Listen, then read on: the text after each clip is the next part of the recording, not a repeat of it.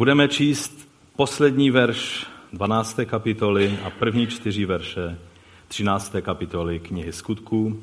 A to téma dnešního kázání je, když konali službu pánu. Aneb je Antiochie naším vzorem? Čili pojďme si přečíst tyto biblické texty. Barnabáš a Saul splnili svou službu a vrátili se z Jeruzaléma a vzali sebou i Jana příjmením Marka. V Antiochii byli v místní církvi proroci a učitelé Barnabáš, Šimon zvaný Černý, Lucius Kyrénsky, Manachen, společně vychovaný s tetrarchou Herodem a Saul. Když konali službu pánu a postili se, řekl duch svatý, oddělte mi Barnabáše a Saula k dílu, k němuž jsem je povolal.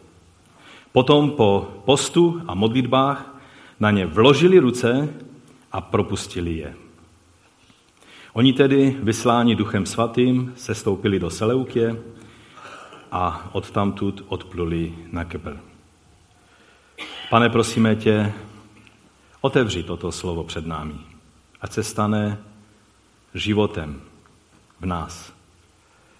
Ať nás formuje, ať nám dává naději, ať nám ukazuje cestu. O to tě, Otče, prosíme ve jménu našeho Pána Ježíše Krista. Amen. Amen. Můžete se posadit? Pamatujete, čím jsme minulé skončili?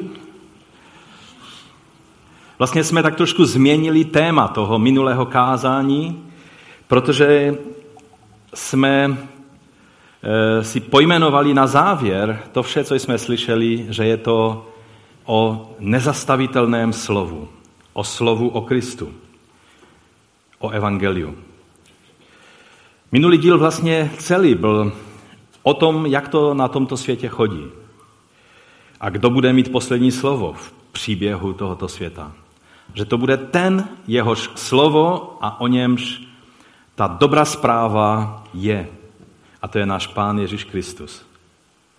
Slovo o něm nejde zastavit. A možná jsem vám to dostatečně nezdůraznil minule, tak to řeknu ještě dnes, že vlastně tato zpráva, že slovo o Kristu je nezastavitelné, nedá se zastavit. Není šance zastavit poselství Evangelia.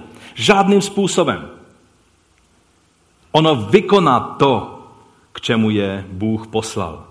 Protože je to slovo, jehož nesení až do samotných končin světa nejenže byli apoštolé pověření tímto úkolem, ale to by bylo žalostně málo. Ale je to plán, iniciativa a réžie Ducha Svatého, který je tím, který to zaručuje, že tento plán neselže, ale bude naplněn. Slovo je nezastavitelné, nejde je zastavit.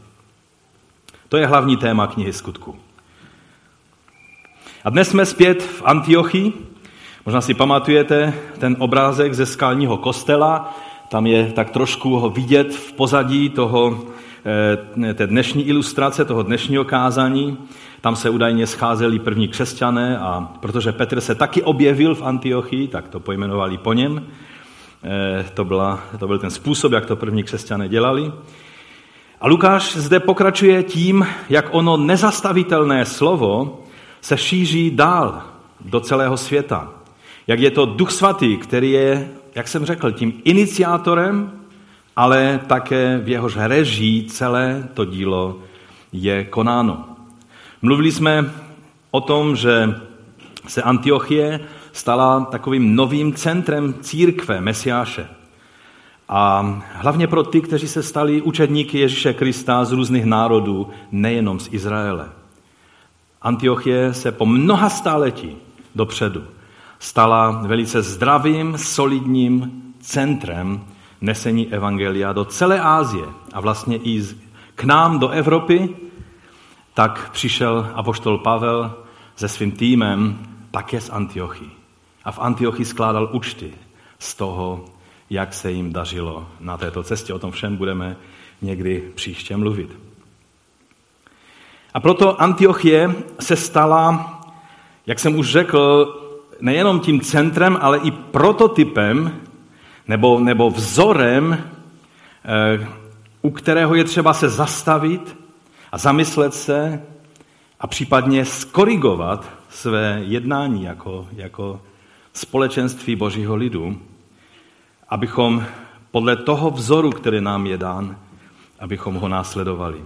Víte, Jeruzalém je tak dost uh, jedinečný, unikátní. Není druhý Jeruzalém, je jenom jedno město, město velikého krále.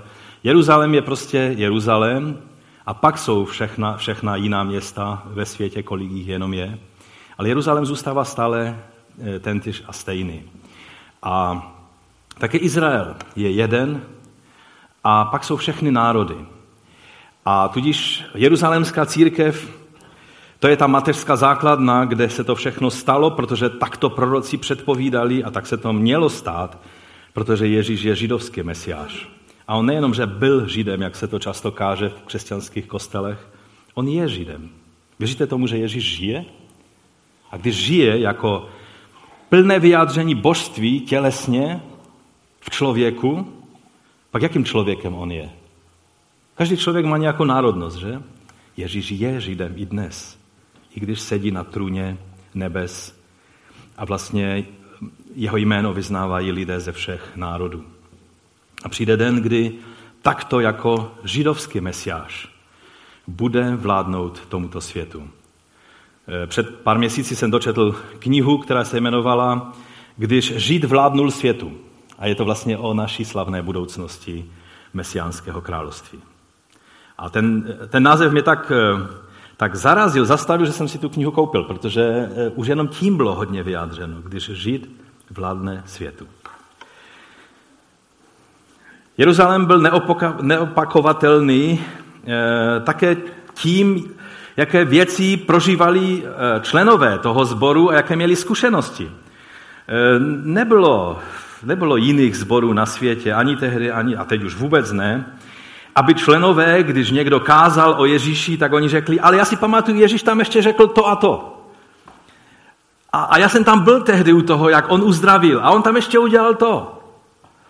To musel být zvláštní zbor. Já nevím, já, já bych asi tam moc nechtěl být tím kazatelem, protože moje paměť je velice krátká, já mám dost problémy s pamětí, ale, ale pak jsou lidé, kteří si do, detailně pamatují a, a to společenství té církve prožívalo ty věci. Mnozí členové si pamatovali ještě Ježíše. Pamatovali si Petra, jak, je, jak byl ještě jako, jako ten učedník Ježíše Krista, který ještě dělal věci jinak než z moci Ducha Svatého po letnicích. Takže to byl takový zvláštní sbor.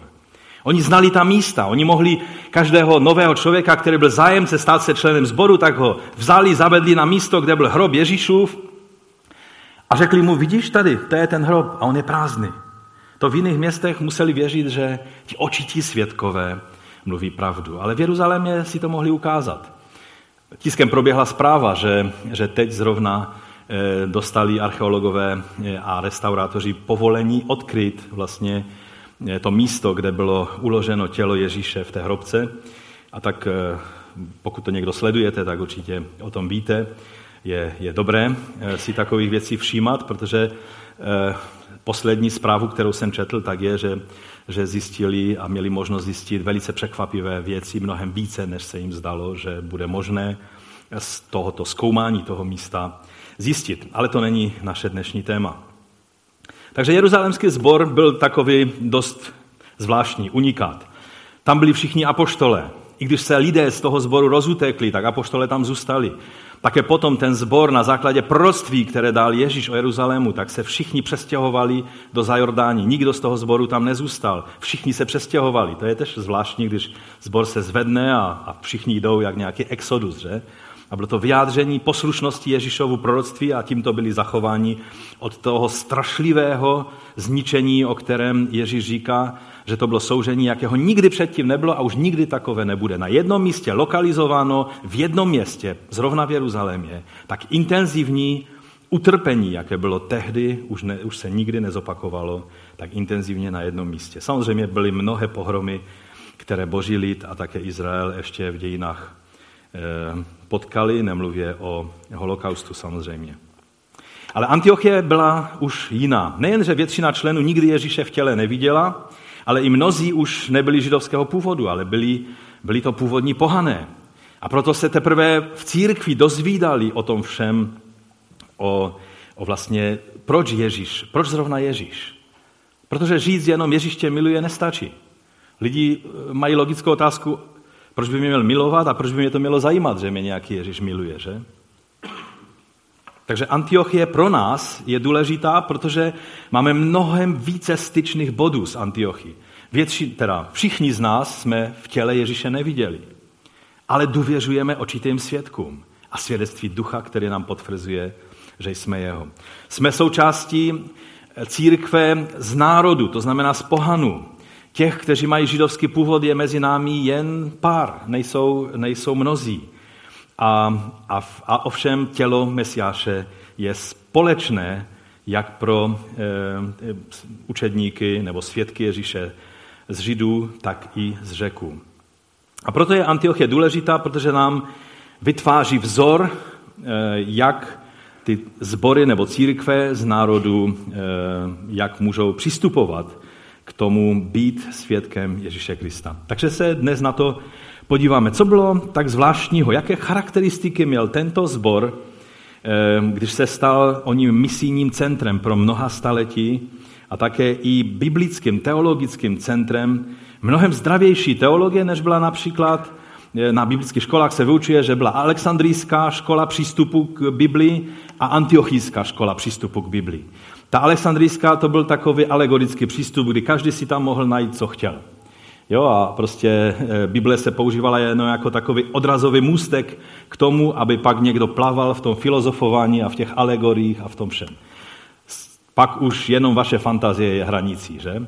Antiochíští bratři, kteří vyrostali, vyrůstali pod, eh, pod vyučováním Pavla, Barnabáše a Manachema, těchto, o kterých jsme četli, Ti to věděli, že písmo musí být tím měřítkem, které poměřuje věci. Nemůže to být jenom nějaké fantazírování. Musí to být měřítko, kterým se dá změřit, jestli to, co dělám, dělám správně a jestli ty intence a záměry Ducha Svatého jsou naplněné v tom, jak rozumím písmu. A to, je, to, to, to byla ta antiochijská škola, eh, kterou oni přijali od těch svých učitelů. Takže můj první bod je Antiochie jako prototyp zdravé církve jestli si můžeme eh, to ukázat.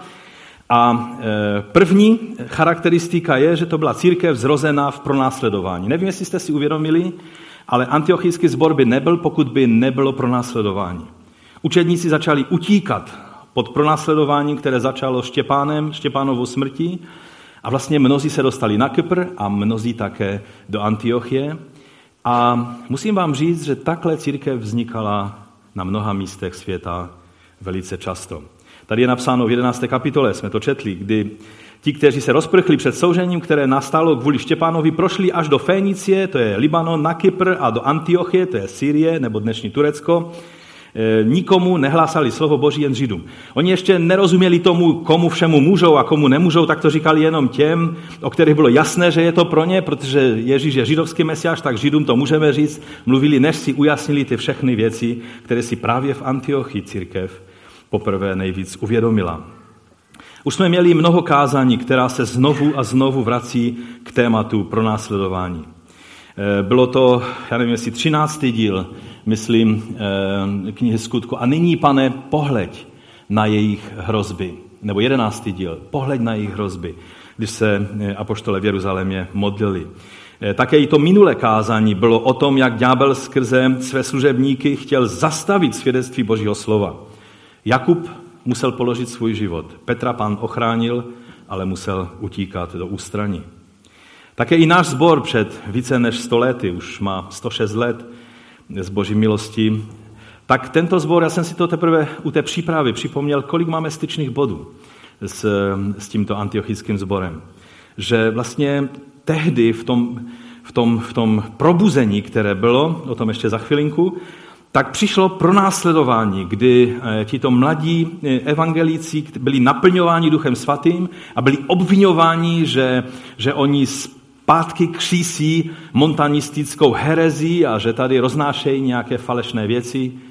A oni se radovali v duchu, to bylo to jediné, co dělali. A jestli byli autentičtí lidé, naplnění Duchem Svatým, kteří byli pokorní a v moci Ducha Svatého. Byli jednoduše svědky ve svém prostředí. Mnozí z nich pracovali v třineckých železárnách, nebo z těch zakladajících členů snad všichni pracovali v třineckých železárnách. Ty už jsou tady taky nějaký ten pátek, že? A, a pak teprve se do toho e, nabalili i lidé, kteří byli víc vzdělaní a víc se orientovali v tom, že je nějaké celosvětové hnutí, které se rozšiřuje. Ale tito první lidé byli jednoduše, e, e, Bůh odpověděl na jejich modlitbu a touhu po duchu svatém a byli za to pronásledování a vylučování z církve a takovým způsobem tento zbor i celé hnutí vzniklo. Nebyl to nějaký vrtoch, protože dnes, víte, vznikají rostopodivným způsobem mnohé sbory, jenom proto, že, že někde se někomu nelíbí způsob hudby, nebo já nevím, koberec, barva koberec, mi se už taky nelíbí, už to je 20 let nebo 15 let, takže už bych to vyměnil, ale, ale na tom nesejde, že? A, a lidé dneska se štěpí a odcházejí eh, z různých důvodů. Jenom proto, že, že se třeba jim nelíbí, že pastor je příliš starý a chtěli by někoho dynamického, mladého a vizionáře, který posune zbor dynamickým způsobem dopředu. První křesťané by se na vás dívali, o čem tom mluvíte. Teď jsme společenstvím Božího lidu, jsme jeho rodina, jsme vyjádřením jeho těla. Nejsme podnik, nejsme supermarket, nejsme někdo, kdo musí konkurovat v tom konkurenčním boji a tak dále. Tehdy tento zbor vzniknul pod tlakem pro následování. Těm mladým lidem nezbývalo nic jiného, než založit nové společenství a tak to učinili a Bůh jim požehnal. Můj druhý, eh, druhá charakteristika je, že to byla církev zrozena v probuzení. Už jsem to řekl.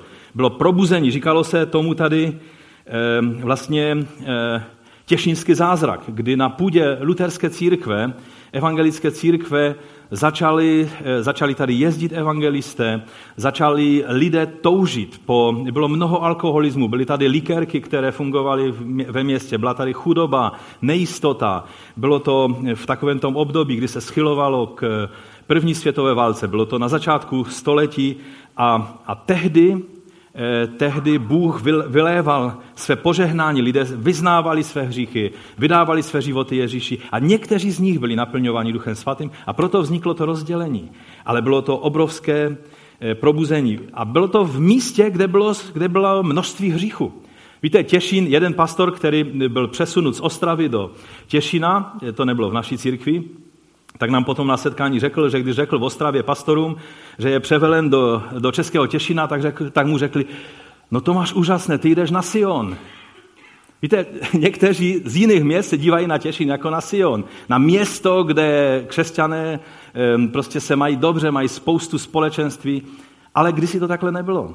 Kdysi Těšin byl místem hříchu a, a ono to je i dnes, ale tehdy to bylo vlastně celé, celé Těšínsko, eh, vlastně aglomerace průmyslová. Tady bylo soustředěno nejvíc průmyslů, snad z celé Rakouska, Uherská a tak dále.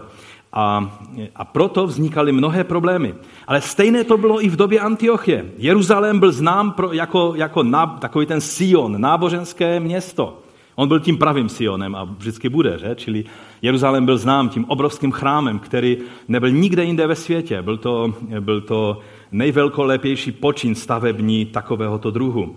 Eh, Řím byl samozřejmě znám svou mocí a organizovaností římského, eh, římského impéria, to pak s Románům rozšířené do celé říše bylo zorganizováno Římany. Alexandria byla známa pro svůj intelekt, pro své vzdělance. Knihovna v Alexandrii, když zhořela, tak to byla obrovská, obrovská ztráta, že? protože tam byla soustředěna inteligen, inteligence a vlastně intelektuální hodnoty. Atény byly známy svou filozofii, že lidé stále studovali nové a nové proudy filozofie. Ale Antiochie byla známa z dvou věcí. Biznes, který byl spojen se vším možným, tak jako i dnes je biznis občas spojen se vším možným, a nemorálnosti. V Antiochii to, byla, to bylo kosmopolitní město, podobné město pak byl Korint v Achaji, v Řecku.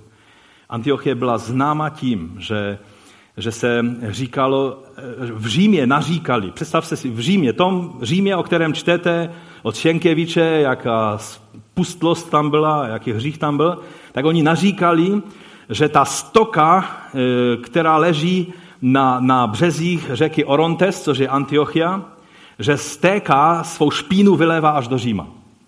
Tak když už Římané naříkali, že se špína dostává z Antiochie k ním, pak Antiochie musela být hodně na tom špatně. A to je ta naše Antiochie, kterou si bereme za vzor. Protože církev v tomhle prostředí zdravým způsobem rostla. Šířila se a boží slovo se rozmáhalo. Takže v tom prostředí bylo to podobné jako naši otcové i tady. Je, je možné v tom vidět onu paralelu. Za třetí, byla to církev se silným důrazem na boží slovo. E, už jsme mluvili e, minule, když jsme mluvili o 11. kapitole, jak, jak Barnabáš si uvědomil, že potřebují vyučovat Boží slovo v, tomto, v této nově dynamicky se rozvíjející církvi, tak zajel do Tarzu, nebylo to daleko, vyhledal tam Saula, když ho našel, přivedl ho do Antiochie a stalo se, že celý rok zůstali ve společenství církve a vyučili značný zástup. Lukáš zdůrazňuje, že vyučovali Boží slovo zástupy, které se hlásily ke Kristu. A potom také, eh, vlastně, když odjeli s tou sbírkou do Jeruzaléma, zrovna tam eh, probíhaly ty věci, které se staly eh, Jakubovi a Petrovi, to oni viděli na vlastní oči a měli možnost být toho svědky, ale pak odjeli zpátky do, do Antiochie a hned první verš čteme, že v Antiochii byli v místní církvi proroci a učitelé. Čili, že na učitele se dávalo veliký důraz. Bylo služba učitelů eh, byla zintenzivněna ještě eh, v té církvi. Ehm, a jak jsem už říkal, jenom, jenom to chci podtrhnout, že se Antiochie tím pádem stala po celá staletí dopředu takovým základem zdravého eh, biblického vyučování oproti jiným místům, kde to s tím vyučováním bylo různě. Lukáš tady zdůrazňuje prorockou a učitelskou službu. Protože chce zdůraznit, že tím byl ten antiochijský sbor znám. Že tam slyšeli Boží hlas a že měli zdravé vyučování. To je charakteristika antiochijského sboru. Ne každý sbor je tím charakteristický. Antiochie byla. Otázka je, jestli my jsme. Je otázka, vlastně čím jsou známy dnešní sbory. Jakými důrazy? jakými služebnostmi, nebo spíše dovednostmi, protože dnes se více cení dovednosti než dary služebnosti. V Antiochii to byli proroci a učitele. Za čtvrté, to byla kristocentrická církev. V Antiochii byli učedníci poprvé nazváni křesťany. Jo, a a co to znamená? Protože vy si řeknete, mluvíš o kristocentrické církvi a, a mluvíš tady, že byli nazváni křesťany. No všichni jsou křesťané přece. I ti, kteří si říkají křesťané a nejsou křesťany. Ono tehdy to tak nebylo. Slovo christianos znamená kristovci. Znamená patřící Kristu. Lidé patřící Kristu. Ti, kteří žijí jako Kristus, kteří jsou fascinováni Kristem, kteří, jejich život se točí kolem Krista. Stejným způsobem se takhle nadávalo Cezarianům, Herodianům. Ono to totiž byla nadávka. Víte o tom, že to slovo křesťané nebylo. Jak bychom nazvali ty úžasné lidi, kteří se tady vyskytli v Antiochii? Dejme jim nějaký vznešený titul. Křesťan, to zní tak hrdě. Ne. Oni jim nadávali, to jsou ti kristovci. Nemluví o ničem jiném, jenom o tom Kristu. Takhle vzniknul ten, ten název. A proto ta církev byla zaměřena na Krista. To, podle čeho jim nadávali, charakterizovalo to, co oni zdůrazňovali, i když ti okolní lidé teprve se s tím nějak snažili vypořádat. Víte, jak kdysi v té první generaci, ale ještě i já jsem to zažil, když jsem třetí generace a mnozí z vás, kdo jste starší ve sboru, už nějaký pátek, tak si to ještě budete pamatovat. Víte, jak nám nadávali lidé tady na Slesku? Želuní to byl jeden termín, ale bylo ještě jiné slovo. Ti svěnci, ti svatí. Bylo to myšleno ne, jako to jsou ti svatí, haleluja, amen. To bylo myšleno hanlivě. To jsou ti svatí, ti, kteří prostě nic jiného nedělají, jenom mluví o Biblii a o Ježíši a o Duchu Svatém. A želoní se jim říkal, nebo zelení, tehdy to znamenalo trošku jinou věc, než dneska eh, znamená to slovo zelení, znamenalo eh, že to jsou lidé, protože v polském nebo ve sleském slově eh, to znamená letniční, jo? že mm, prostě zelené svátky jsou vlastně letnice. A tak tím chtěli vyjádřit, že jsme letniční, ale obecně i s některými jinými, třeba s takovými rozhodnými evangelíky, kteří vyznávali Ježíše, tak se jim říká, to jsou ti svatí. A já jsem nad tím v té souvislosti přemýšlel. Ti lidé to mysleli jako, mysleli jako nadávku, ale já jsem si položil otázku, nadávají nám ještě takhle lidé? Třeba možná jinak, možná ne ti svatí, ale třeba ti, co jenom furt o Kristu mluví, ti kristovci. Čím nám nadávají lidé dnes? Může trošku ukázat, kolem čeho se točí náš život. Ne? V Antiochii nemluvilo o ničem jiném než o Kristu. Tak to byli ti kristovci.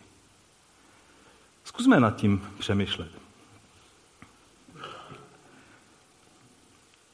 Antiochie byla církev, která měla jednotící identitu, kterou jí dali její nepřátelé, že oni je hazeli do jednoho pytle.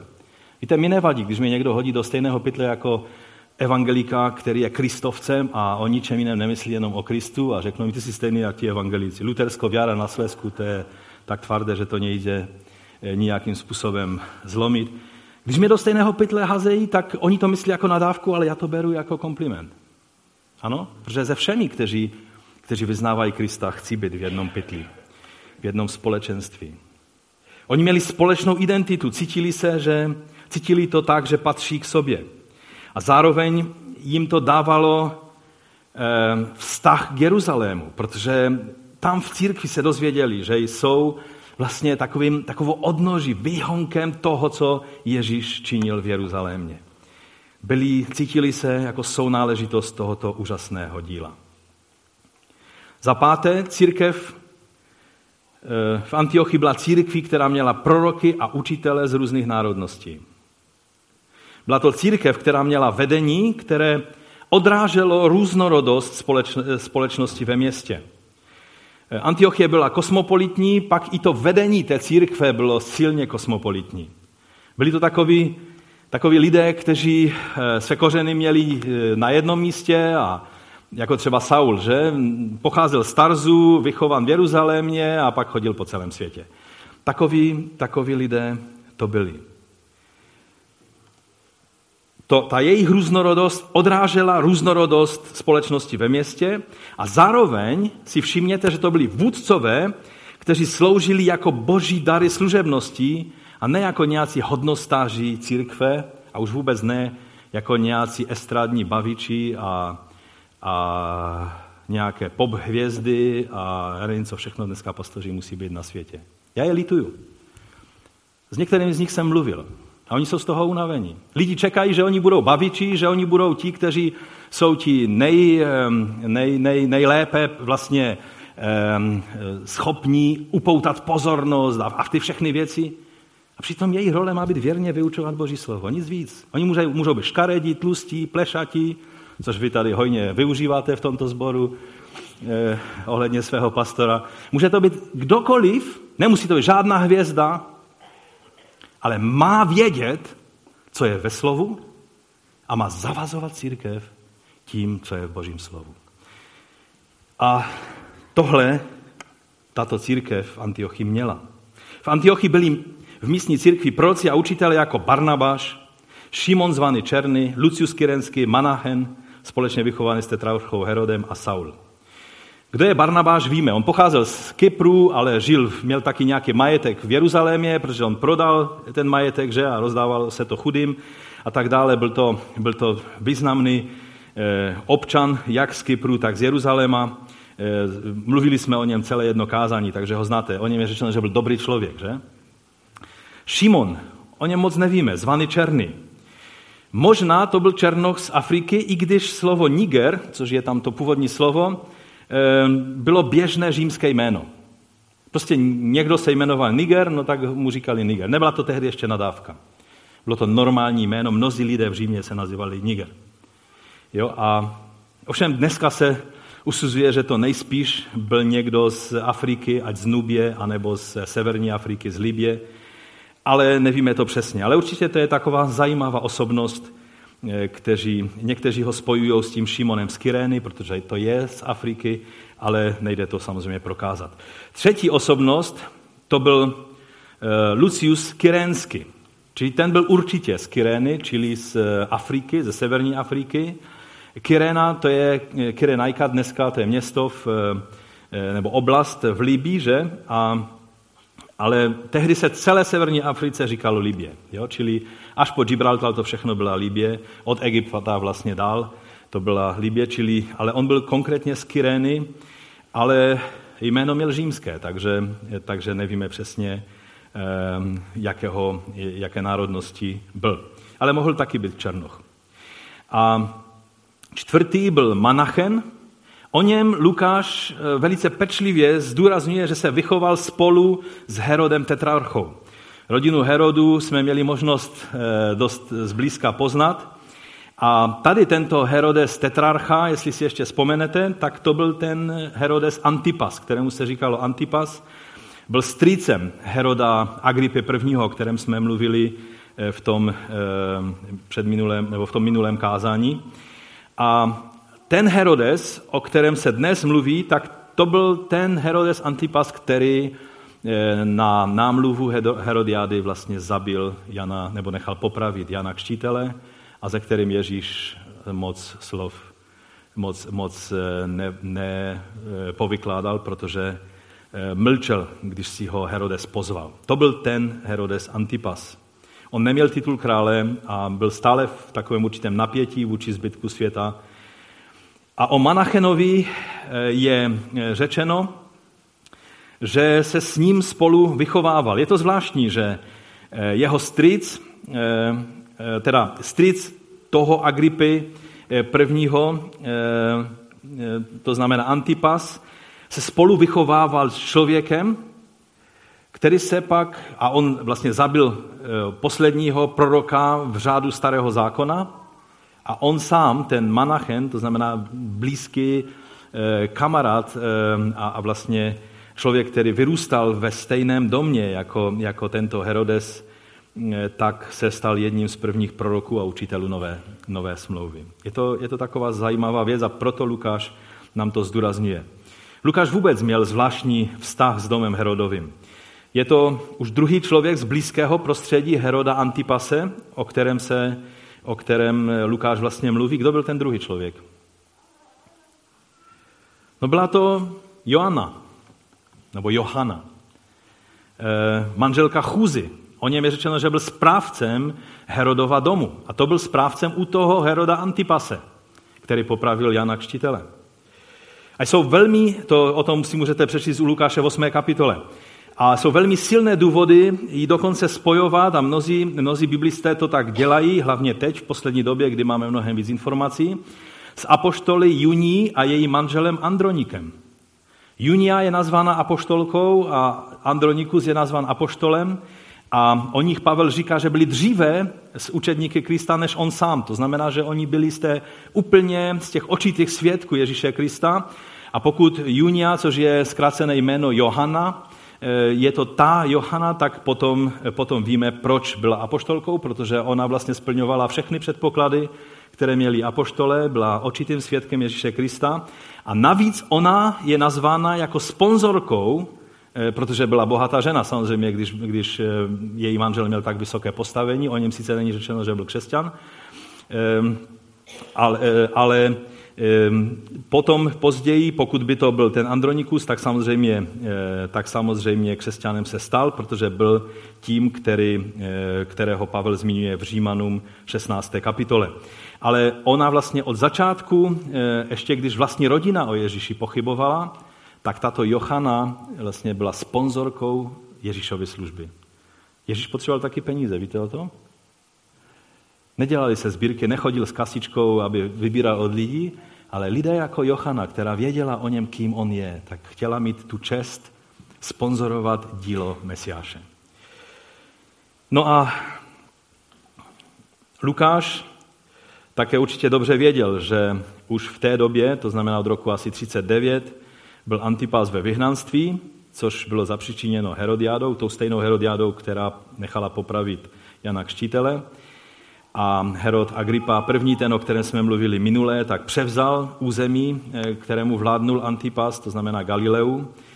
A v podstatě tím bylo dáno za pravdu eh, tomu varování Jana Kštítele, ale Lukáš to tady nepíše, asi měl důvod, protože ještě mnozí lidé byli naživu a on tam nechtěl příliš komentovat tu situaci, ale my to dnes z té naší vzdálenosti dokážeme vidět. No a pátým učitelem a prorokem v antiochijské církvi byl Šaul, zvaný později Pavel, a toho už důvěrně známe. Ten byl z Tarzu a z Jeruzaléma, žít farizejského směru. On neříká, že byl kdysi farizej, ale on říká, já jsem farizej jak vy. Farizer z farizejů. Čili on v podstatě podle eh, toho učení, eh, jak přistupovat k písmu, tak měl farizejské kořeny a ty asi přenesl i na Antiocheju. Ale byl to mesianský farizej a byl to apoštol pro pohany. Takže v skutku multikulturní, multietnický a velice takový, takový vzájemně se doplňující tým lidí vzdělaných, lidí vlivných, lidí, kteří vyrůstali eh, spolu s králi, to znamená, že, že dostali veškeré vzdělání, které dostal, tak jak Mojžíš dostal veškeré vzdělání faraonového domu, tak Manachen získal veškeré vzdělání Herodova domu a, a tak dále. Barnabáš, dobrý člověk a tak dále. Ještě bylo, bylo to tak zvláštní tím, že ještě že máme jistotu, že to Duch Svatý měl pod kontrolou, protože kde je hodně silných osobností, tam to někdy skřípe a jiskří. Že? Za šesté, byla to církev, která měla zdravou liturgii. Eh, teď jsem čekal, že někteří se zvednou a odejdou, protože slovo liturgie je téměř nečisté v takových určitých křesťanských kruzích. Já vás musím zklamat, ale to slovo je biblické. Dokonce tady jsme ho dneska četli, když jste si ho nevšimli. Takže otázka, jestli zdravá církev může mít liturgii nebo nesmí mít liturgii, aby neulpěla v tradici, je nesmyslná, protože tady hned druhý verš říká, a když konali službu pánu, čili a když konali liturgii pánu a postili se, řekl Duch Svatý, oddělte mi Barnabáša a Saula k dílu, k němuž jsem je povolal. Takže když konali službu pánu, význam slova liturgia je vlastně sloužit v náboženském eh, prostředí obecně, může to být i o jiných kultech, a za další musí to být služba veřejná. To znamená, není to nějaká skupinka, která není veřejná, ale je to bohoslužba, která je veřejná. A zároveň se týká uctívání a služby, bohoslužby. Čili dá se to přeložit slovem bohoslužba nebo veřejná bohoslužba, tak jak máme třeba toto zhromáždění, které je veřejné a je to bohoslužba. Bylo to slovo, které bylo používáno pro kněžskou službu v chrámu a Kněží dělali eh, všechno to, co se týkalo s oběťmi a se službou v chrámu. A také ovšem se to slovo používalo v Septuagintě, čili v řeckém překladu eh, hebrejského, hebrejské Bible, eh, o službě levitu ve chvalách a v uctívání. To byl pořádný pěvecký sbor, že? Aspoň takhle, jak si to ten, ten, ten kreslíš, který tady zna, udělal tuhle skici, představoval. Takže chvály uctívání levitů a, a služba v chrámu, eh, to bylo to, co se řecky vyjadřovalo slovem liturgia. Eh, co je vlastně zdravá liturgie? Bohoslužba, uctívání Bohu. Takhle si někdo, kdo to nakreslil, představoval liturgii, čili bohoslužbu ve staré církvi, ještě když se scházeli na různých místech, kde měli vyjevy po stěnách, podle kterých oni vysvětlovali biblické příběhy. Tam zrovna měli taky slavnost křtu, tak jak jsme měli my dneska v naší liturgii, eh, tak tam kští tohoto bratra, eh, že eh, je to liturgie, trošku se nám to slovo zajídá, že ano, to je bohoslužba, to je liturgie, to je uctívání Boha. Pojďme dál. Je tohle liturgie? Jestli je zdravá, nevím, ale liturgie to je. Tam už určité věci jsou posunuté do rozměru, kde by se to nemělo posunout, ale je to liturgie. Pojďme dál.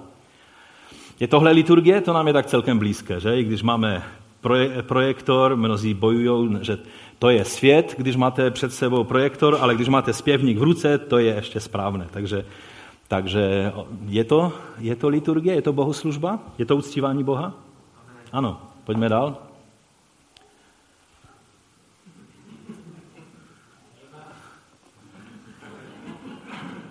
Aleš. No, myslím, že to je Hillsong, nevím. Jako je to uctívání, ale někdy si kladu otázku koho. Ale, ale doufám, že Boha. E, příliš jsou reflektory. Víte, v těch starých chrámech a katedrálách ta pozornost nemohla být na nikom jiném, jenom na Bohu. Tady je to příliš hodně, ty reflektory a, a všechny ty věci kolem toho na člověka. Ale jinak já miluju e, mnohé Hillsongové písně a, a také jiné. Třeba včera jsem poslouchal píseň od, eh, jak se jmenuje, Redman, ehm, zpíval to 10,000 eh, times, 10 eh, tisíckrát, píseň na Times Square v New Yorku a byly tam zhromážděné prostě tisíce lidí na tom Times Square, kde všechny ty reklamy blikaly a tam zpívali a uctívali Boha. Takže to bylo hezké. Pojďme dál. Tady už mi vadí třeba to, že je víc zajímavé, aby si to natočili, než aby chválili toho, o kom to je tak potom nevím, o kam to vlastně je. Pojďme dál. Tady už se to zvrhlo úplně do selfieček. Jo, a mnohé věci takové se dějí v takovém tom určitém druhu uctívání. Tady v tomhle sálu. Jednou, já jsem to naštěstí neviděl, viděl to jiný bratr, protože kdybych to viděl já, tak by to neskončilo tak, jak to skončilo. Byla skupina mladých lidí, která v průběhu liturgii, čili v průběhu bohoslužeb, si pouštěla nějaký film, nějaké video. A měli jediné štěstí, že jsem na to nepřišel já, který jsem vedl to zhromáždění. A nešlo by mi o to, jestli je zraním nebo ne, protože mě víc jde o to, abych nevyplašil tu plachou holubicí Božího ducha, který je vyjádření přítomnosti hospodinovi. Víte, když je to bohoslužba živého Boha, pak záleží na tom, jak to všechno vnímám a jak to všechno prožívám.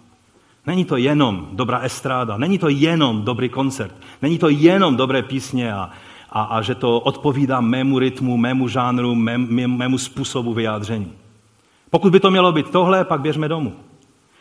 Je to svatá věc a Bůh si hlídá tyto věci. Pojďme dál.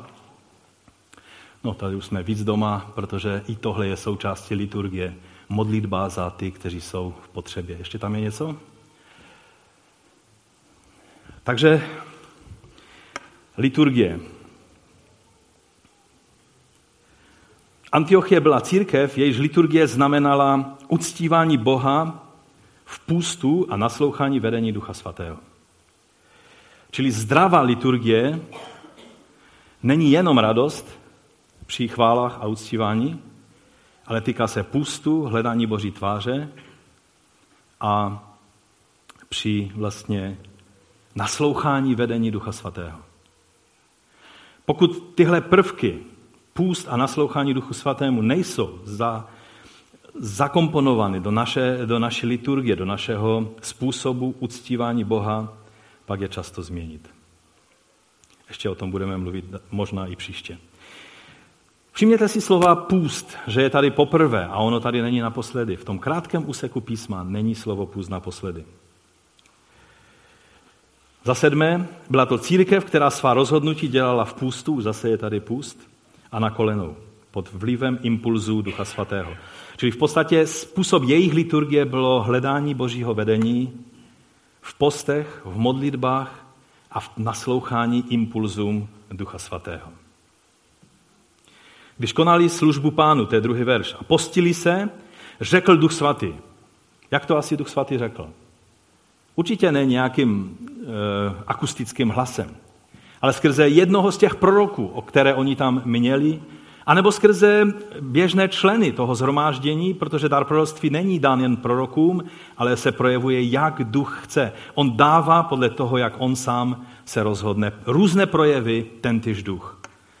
A, a oni uslyšeli poselství, které jim Duch Svatý řekl, oddělte mi Barnabáše a Saula k dílu, němu jsem je povolal. To nebylo nějaké boom, bác, Pavla by v životě nenapadlo, že má někam jít, Barnabaše jak by smed a najednou přijde nějaký prorok, o kterém nikdo neví, odkud je a, a, a co, co tady hledá a on najednou řekne, tak to hovoří hospodin, jak mnozí proroci se zaštiťují tím. Je, je, je, to je někdy hra s ohněm. Není lépe, aby ne tak to hovoří hospodin, ale než, aby, aby to, co řekne ten prorok, všechny usadilo, protože by řekli, slyšeli jsme teď slovo z Ducha Svatého. A, a oni uslyšeli. A proto tady Lukáš říká úplně bez nějakých váhaní. Duch svatý jim řekl, oddělte mi Barnabáše a Saula k dílu, k němu jsem je povolal. A oni to oba dva věděli. Pavel dokonce věděl, že kvůli tomu bude trpět. A v tom krátkém úseku písma je dvakrát zdůrazněna jedna jediná věc. A to je půst. Nic tady není řečeno dvakrát takovým způsobem, jak je právě tento půst. Často si říkáme, jo, jo, kdyby tak Duch Svatý mluvil k nám tak jasně, jak to činil v době apoštolu.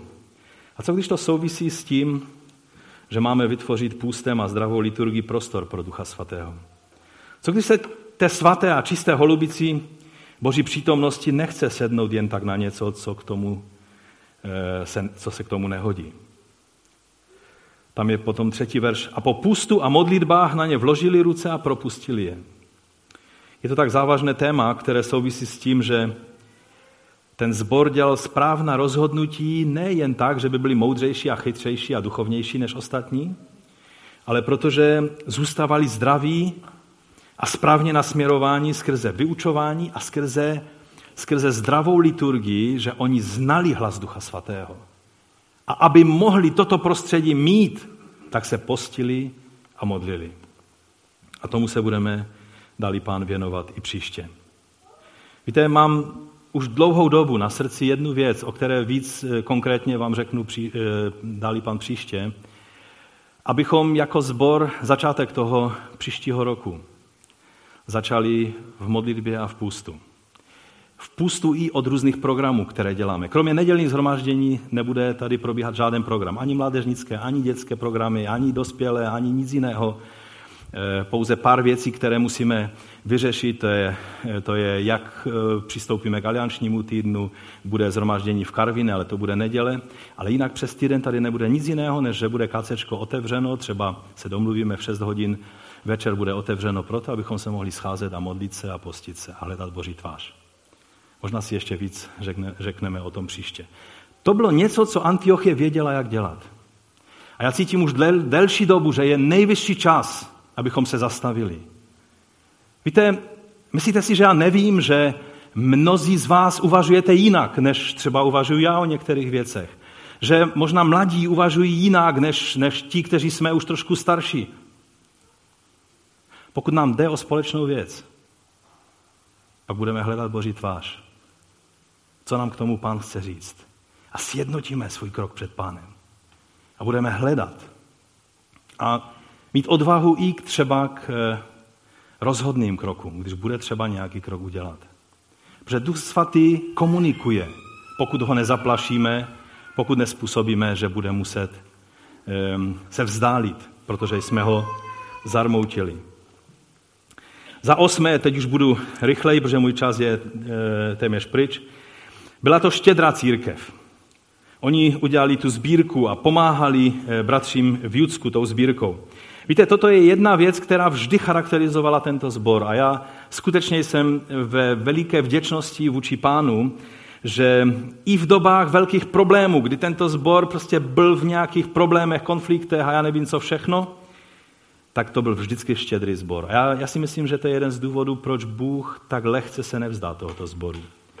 Protože srdce členů generace po generace vždycky byl štědrý, co se týče financí.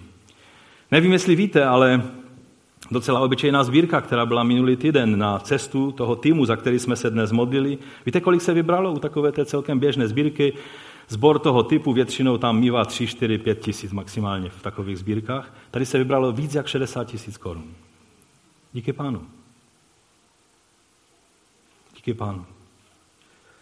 Kež bychom v tom zůstali a ještě doplnili to dobré, co Bůh v nás koná v této věci. Za deváté to byla církev, která byla ochotná dát nejenom peníze, ale to nejlepší pro nesení evangelia nezasaženým národům. Oni šli dál, než jsou peníze. A je to mnohem složitější, než peníze dát ty, kteří se nám zdají nepostradatelní. Víte, když odcházel David do Opavy, tak já jsem si neříkal, no tak o jednoho člověka problematického ve sboru máme méně. Ale jsem si říkal, budeme schopni tady existovat bez Davida? bez toho jeho vkladu, který on má do sboru. Když odcházel Petr ministr, tak to nebylo haleluja, amen, ale když mi to poprvé, když on nám to teda na radě poprvé řekl, tak jsem mu řekl, Petře, rok se za to budeme modlit a pak se k té otázce vrátíme. A on byl trpělivý a čekal rok. A pak řekl, pán mi to potvrdil a budu odcházet. A mnozí z toho sboru takhle odešli. A já věřím, a když jsem to říkal lehce, dáme to nejlepší a pán nám to vynahradí ještě, ještě lepším. Teď už to neříkám s takovým, s takovým prostě optimismem, protože dát to nejlepší znamená oběť. Když ty dáš velké peníze na misijní dílo, to neznamená, že se pak budeš dívat na účet, kdy ti tam desetinásobek naběhne na účet. Jsou hnutí, která to takhle říkají a přikazují svým členům se každý den podívat na účet, se každý den podívat do lednice a, a obšahat se, jestli jsou zdraví, haleluja, amen, protože dobrý učedník Ježíše Krista je vždy šťastný, vždy zdravý, vždy spokojený, vždy, bohat, vždy bohatý a tak dále. Kde to vyčetli, nevím, ale v Biblii ne. Každopádně ne v Biblii, ano? ale to není dnešní téma. Ale Antiochie tyhle učení neměla, takže pojďme dál. Dali vlastně apoštoli Barnabáše, ale dělali to v půstu, ve vzkládání rukou a pak je řečeno, že je propustili. My bychom tam čekali silnější slovo, že je vyslali. Ale oni dali najevo, že oni vlastně, oni nejsou těmi, kdo to má v režii. Oni jenom řekli, dobré, Budeme se postit, aby vás pán zachoval, abyste mohli naplnit jeho vůli. On se s váma domluví, on je ten režisér. A my vás proto propouštíme pod jeho komendu. Rozumíte? Oni ne, vysíláme vás a běžte tam a potom tam a pak udělejte to a strategické cíle si tam vyznačte. A... Oni je propustili působení Ducha Svatého. Rozumíte ten rozdíl? Celé skutky toto zdůrazňují a je důležité, abychom toto velice dobře chápali. Oddělte mi Barnabáše Saula k dílu, k němu jsem je povolal a potom po postu a modlitbách na ně vložili ruce a propustili je. To je stejné slovo, jako je použito na jiných místech, kde se mluví o propouštění, dokonce kde se mluví o propouštění manželky, jako co židé používali, že?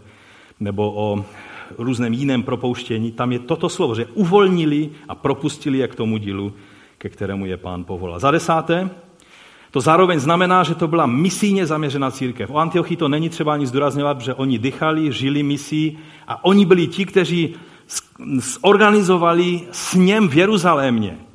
Pod jejich, z jejich impulzů vzešel tento sněm, aby si církev ujasnila, jak se ty věci mají dít, protože se obracejí lidé z národu a my potřebujeme vědět, jestli se mají, eh, jestli mají konvertovat na judaismus, aby měli účast na židovském mesiáši, anebo je mesiáš přijímat takový, jací jsou ale o tom eh, budeme samozřejmě ještě mluvit.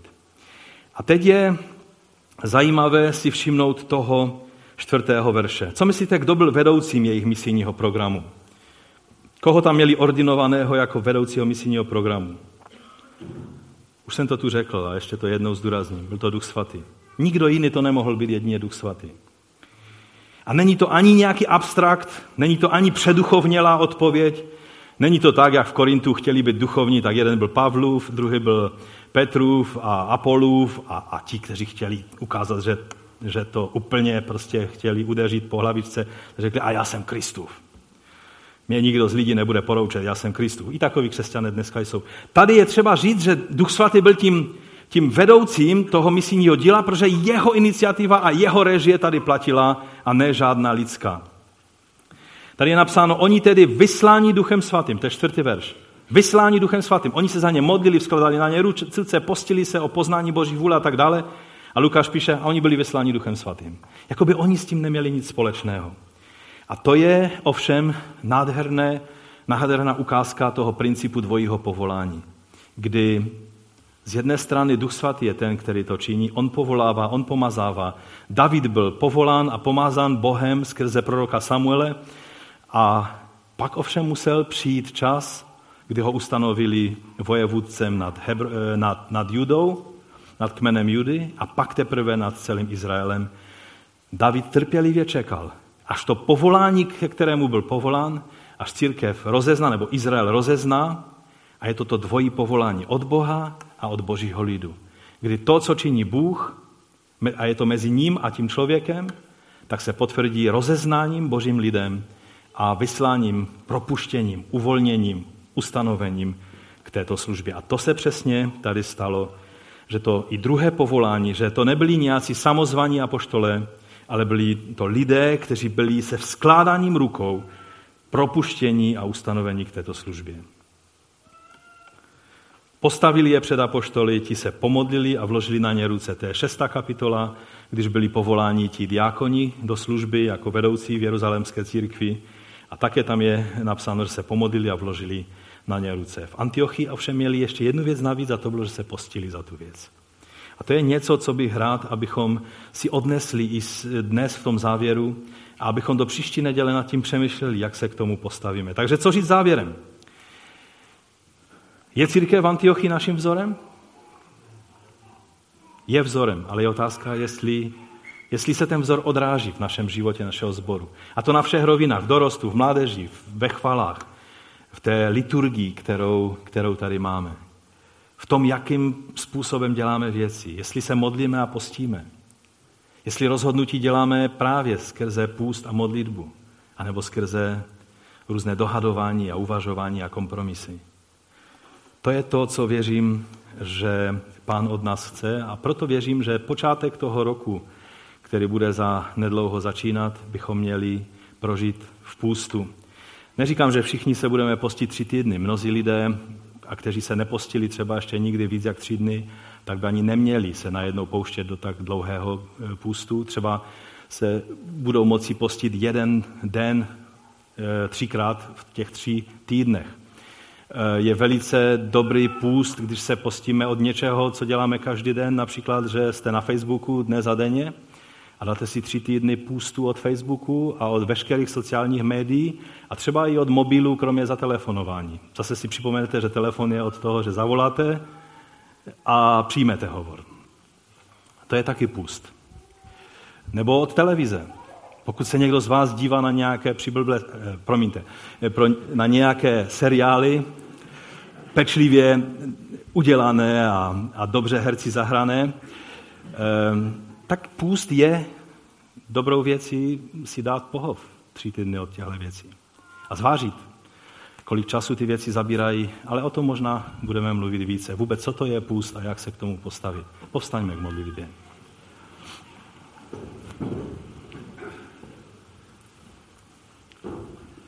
Pane, Antiochie byla zborem, který nám je vzorem a my tě prosíme, abys nám pomohl skrze tvého svatého ducha, abychom se tomu, tomu vzoru přiblížili. Pomoz nám, pane. Ty nám dáváš své dary do této církve. Ty máš možnost nás usměrnit tak, abychom mohli říct Amen. Antiochie je naším vzorem a tento zbor je vyjádřením toho, co bylo v Antiochii. Pomoz nám, pane, v tom. Chceme hledat tvoji tvář. Taky nám pomoz zorganizovat i ten začátek toho nového roku kdy chceme v modlitbách a pustu hledat tvoji tvář. A já věřím, že ty odpovíš na naše volání. Já ti za to děkuji a chválím tvé jméno. Amen.